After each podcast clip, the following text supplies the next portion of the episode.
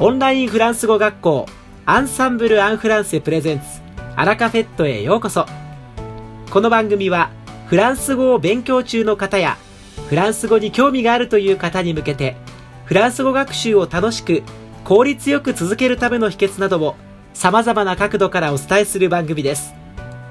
皆さんこんにちは。パーソナリティの野瀬祐介です。今回はアンサンブル人気講師ゆうこ先生とやすこ先生をゲストに呼んでいます。こんにちはゆうこ先生やすこ先生。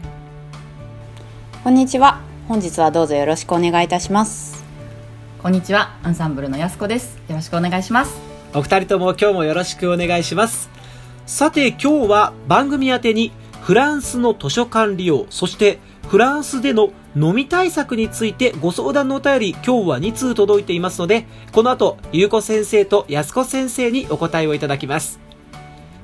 インタビューの後はワンポイントフランス語レッスンをお届けしていきます。それではお便り紹介からスタートしていきましょう。まずラジオネームフランス太郎さんからいただきました。ありがとうございます。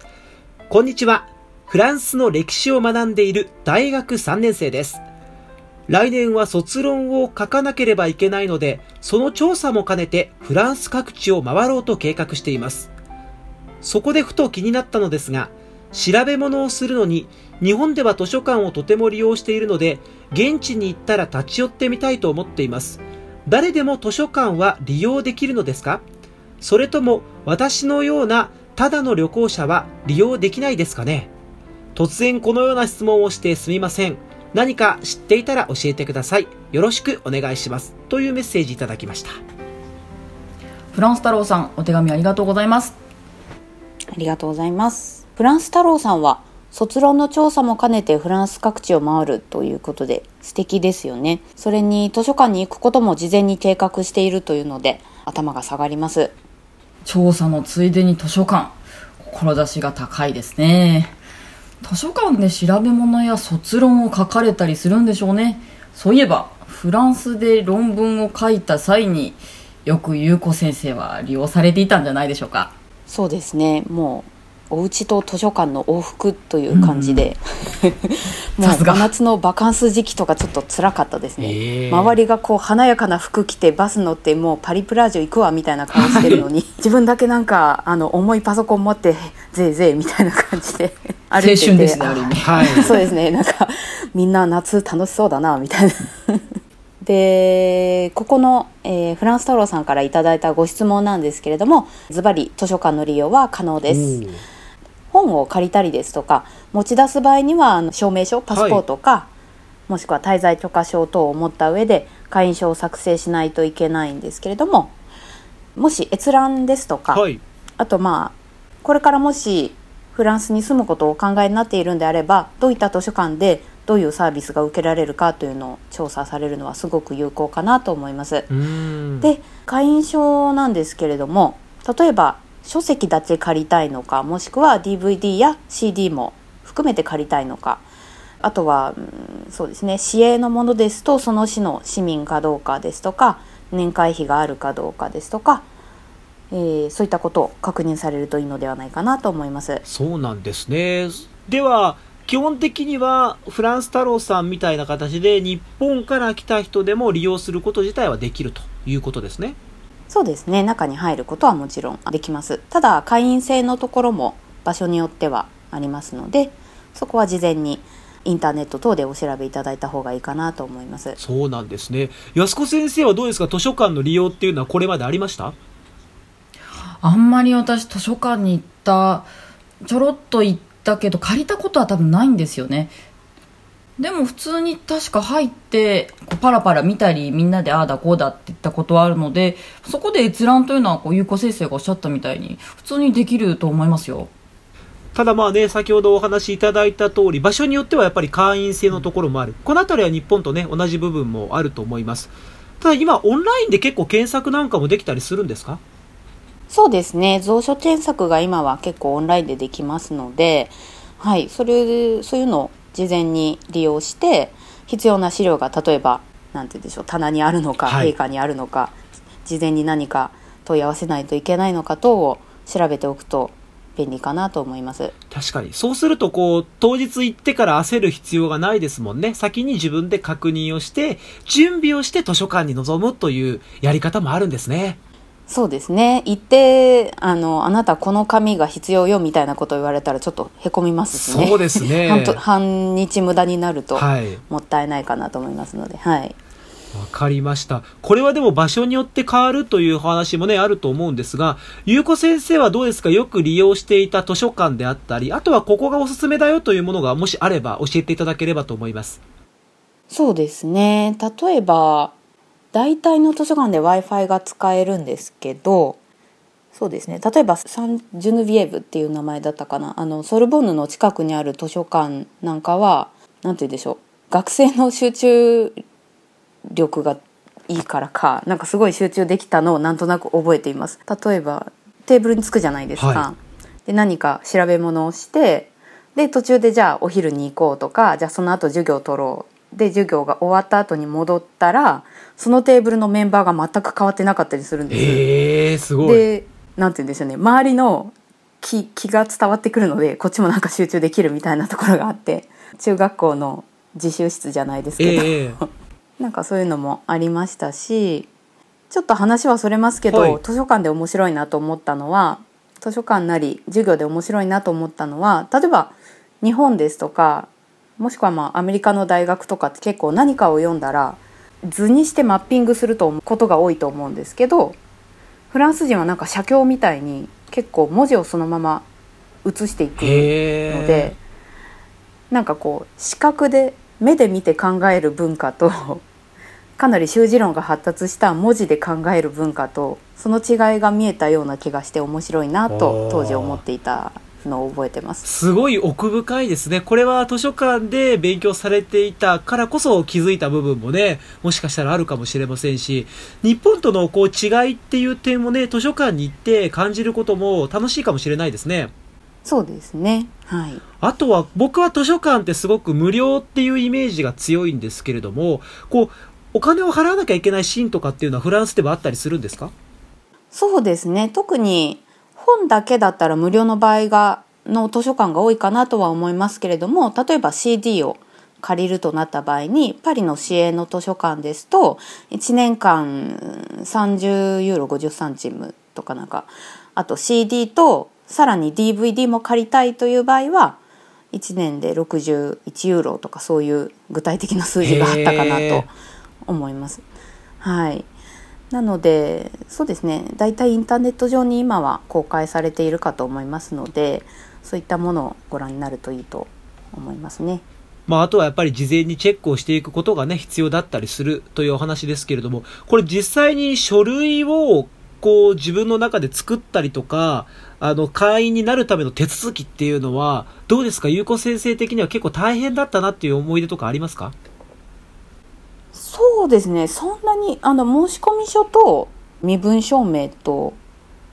何でしょう写真があれば大体はなんか作れたような気はしています。確認は必要かもしれないですね。そうですね例えばコレージ・ドゥ・フランスっていうところの図書館なんかは確か会員制だったのでなんて言うんでしょう普通の図書館よりはもう毎回入室時に名前を書いて退室時にも名前を書くですとかそういった図書館もありますしもう本当に図書館によりきりですね、はい。日本と同じで。はい。あとまあフランスのあのパリのポンピドゥの博物館あると思うんですけどあれも実は裏側に大きな図書館がありましてものすごい行列がこうがあるんですね、はい。でもあそこは正午12時ぐらいに行くと意外とスッスッと行ってえー、入れるので、それはあの旅行者の方もただカバンの中身見せるだけなんで入りやすいとは思います本当にこう場所によって入り方であったりだとか、あとは人が並んでるっていうところもね、環境も違うと思いますので、事前にリサーチができる方は、そのリサーチをした上で図書館に臨んでいくのもいいかもしれませんね。さてね、図書館についていろんな話をいただきました。フランス太郎さんのね、少し参考になれば嬉しいんですが、安子先生どうですか？まあ、いろんな図書館のお話も聞いて、ちょっと久々に図書館行ってみたいな、なんていうふうに思ったりしませんでした？やっぱり図書館とか行って優子先生みたいに集中して勉強するっていうのもなかなかいいもんですね。そうですよね。まあ、新しい本に気づくっていうことで、新しい発見出てくるかもしれませんし、集中したい時に自宅ではなくて図書館を選択するというのは、これ現地の方だけではなくって、旅行に行って新しく研究をしたいっていう方にとってもおすすめかもしれませんね。今回は図書館の利用方法について、まずはお二人にお話をお伺いしました。まあ、お話聞いていると、当然図書館によっていろんな仕組みが変わってくるということですので、ぜひ事前にチェックをいただけると、スムーズにその利用ができるんじゃないかなということですね。ただ、旅行をしている方でも、図書館自体は利用はできるということですから、ぜひ足を運んでみて、新しい発見をぜひフランス太郎さん得てください。よろしくお願いします。さて、続いては、ちょっと今日ね、話題が対照的な気もするんですけれども、先ほどは図書館で、今回が飲み対策ということで、また少しね、変わったおお悩みかなと思うんですけれども、ちょっとラジオネームチャイさんからのお便り読んでいきたいと思います。以前、短期滞在でパリに留学しました。また今年短期滞在をする予定で困っていることがあるので教えてほしいです。ある日起きると猛烈なかゆみがあったんです。日本で飲みに刺されたことがなかったため、それが虫刺されであることしか分かりませんでした。帰国後に飲みと判明。今は飲みの原因であるペットなどに獣医でもらった薬を投与すればいいと分かったが、その時は実質にペットはおらず、どうすればいいのか分からなかったです。スーパーなどで売っている害虫駆除でおすすめのものはありますか？また、それはどんなものですか？日本からバルサンなどを持っていけないと聞いたのですが、今回も同じことが起きたらどうしようと万全の体制で行きたいです。精神的にもきつく、楽しい留学が痛がゆさで終わりました。わかる範囲で教えてください。ということですね。チャイさん、お手紙ありがとうございます。せっかくの留学が痛がゆさで終わったなんてちょっと切ないですね。確かに切ない。あの、次回はぜひリベンジですね。そうですね。パリのこう留学がね、素敵な思い出だけでね、帰れたら最高だったんですけれども、ちょっと僕もね、話を聞いてるとね、ちょっと体中がね、痒くなってくる、そんな印象にも襲われたんですが。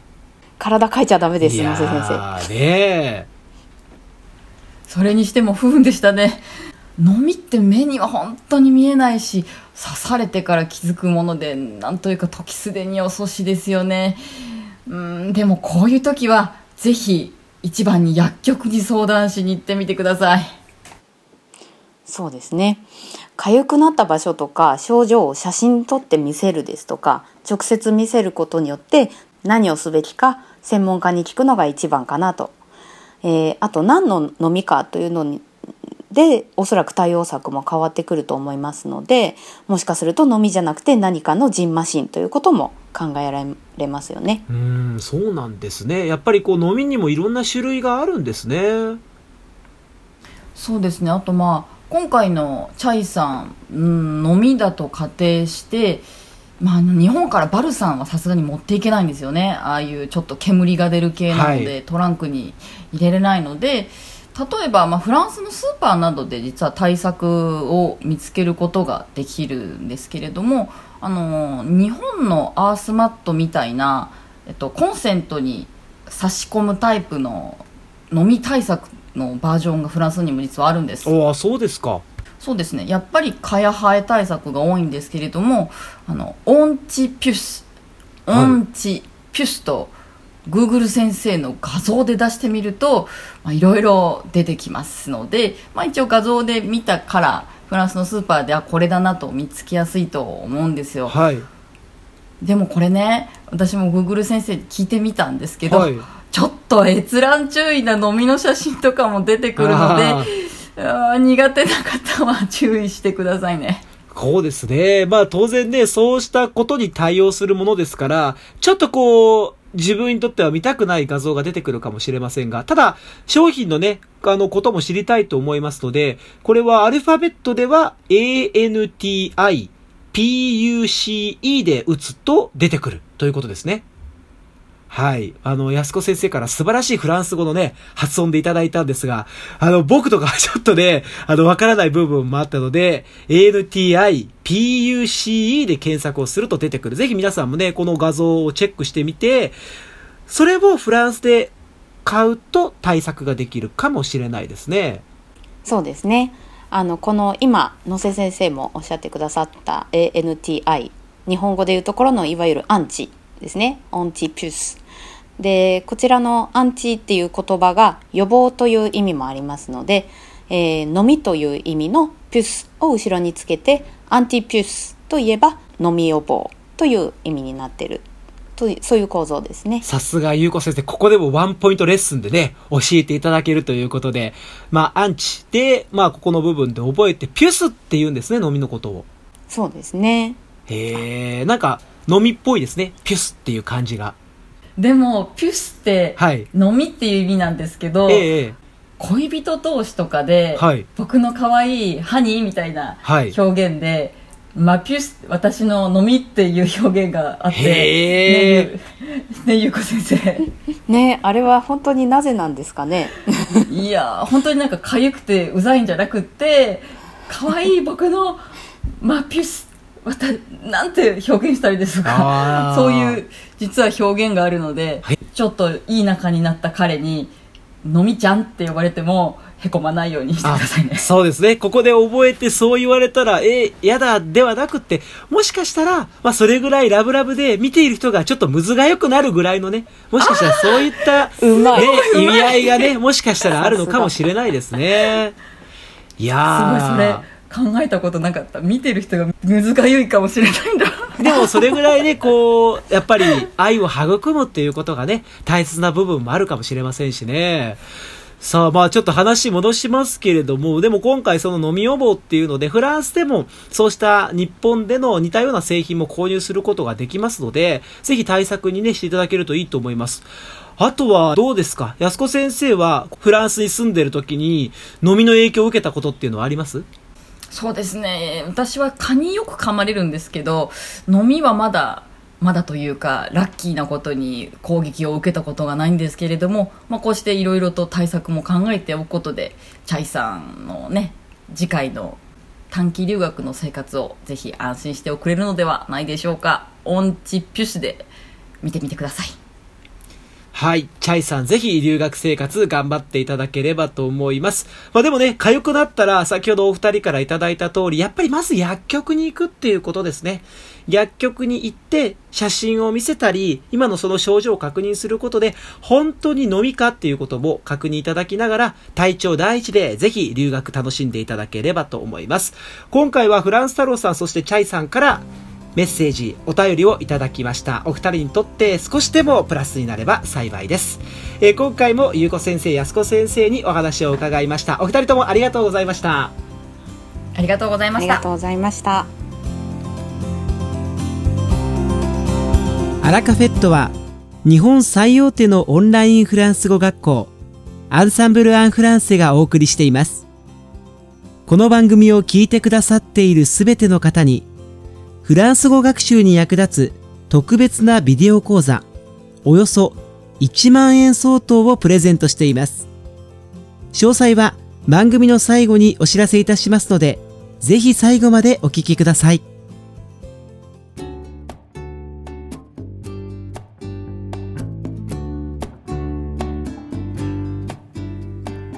ワンポイントフランス語レッスン。皆さんこんにちは。アンサンブル講師のミワです。こちらのコーナーでは、アンサンブルが自信を持って作成し、生徒様にレッスンや自習でお使いいただいているオリジナル教材の中から、知っておくと便利な表現やポイントをご紹介します。さて今回は、フランス語ビデオ講座、文法解説ビデオ第5課より、時間の言い方について、ぜひ気をつけてもらいたいポイントをお知らせします。フランス語で時間、時刻の言い方を学んだ人なら誰でも、次のようなパターンに驚き、面白いと思ったはずです。Il est 5 heures moins 10. Il est 5 heures moins 10. 5時マイナス10。つまり5時10分前。別の言い方をすれば4時50分ですよね。時計の長針が30分を過ぎている場合、次の時刻により近いということで、次の時刻マイナス残りの分数という言い方をします。例えば、6時20分前、どう言いますか？そうですね。Il est 6 h moins 20. Il est 6 h moins 20. このように、何時マイナス何分という言い方を覚えたら、満足してしょっちゅう使いたくなりますよね。そんな時、ついこういう間違いをしてしまいます。Il est 21 heures moins 7. Il est 21 heures moins 7. 夜9時という代わりに21時21 heures を使って21時7分前と言いましたが実はこれ間違いなんです。というのも12より上の数字を用いるオフィシャル表示で時間を言う場合マイナス何分という言い方をしてはいけないのです。30分、半分を表すルミ。15分、4分の1を表すカーも使ってはいけません。ご存知でしたか？私自身学生時代にイレヴァンテアモアンバンと言ってフランス人にプッと笑われ恥ずかしい思いをしたことがあります。それ以来12から24までの数字を使って時刻を言う場合には必ずデジタル時計やスマートフォンに表示された数字をそのままフランス語で言うように気をつけています皆さんもしっかり覚えておきましょう他にもこのアンサンブル・アン・フランセの自習用教材フランス語ビデオ講座の文法解説編第5課では時間の言い方、尋ね方、そして数字について詳しく解説されています。第5課は5つのビデオからなる5部構成、計54分にわたって会話例文やお役立ち表現、発音のポイントをしっかり学習することができます。ネイティブスピーカーによる会話音声や練習問題もありますので、視聴後の復習までしっかりサポートします。ご興味がある方はぜひ、フランス語ビデオ講座のホームページより無料視聴をお試しくださいね。それではまた、アビアント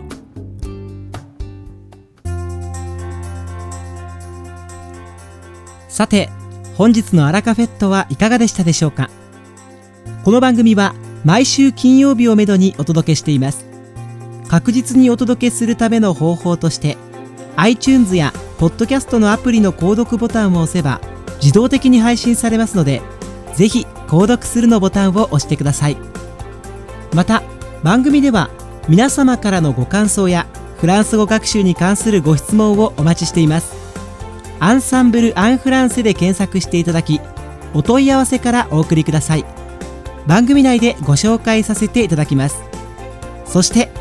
この放送を聞いてくださったあなたに素敵なプレゼントがあります。アンサンブル・アン・フランセお問い合わせ宛てにお名前アラカフェットを聞きましたと明記して送ってください。フランス語学習に役立つ特別なビデオ講座をプレゼントします。たくさんのご応募お待ちしています。それでは皆様また次回の配信でお会いしましょう。素敵な週末をお過ごしください。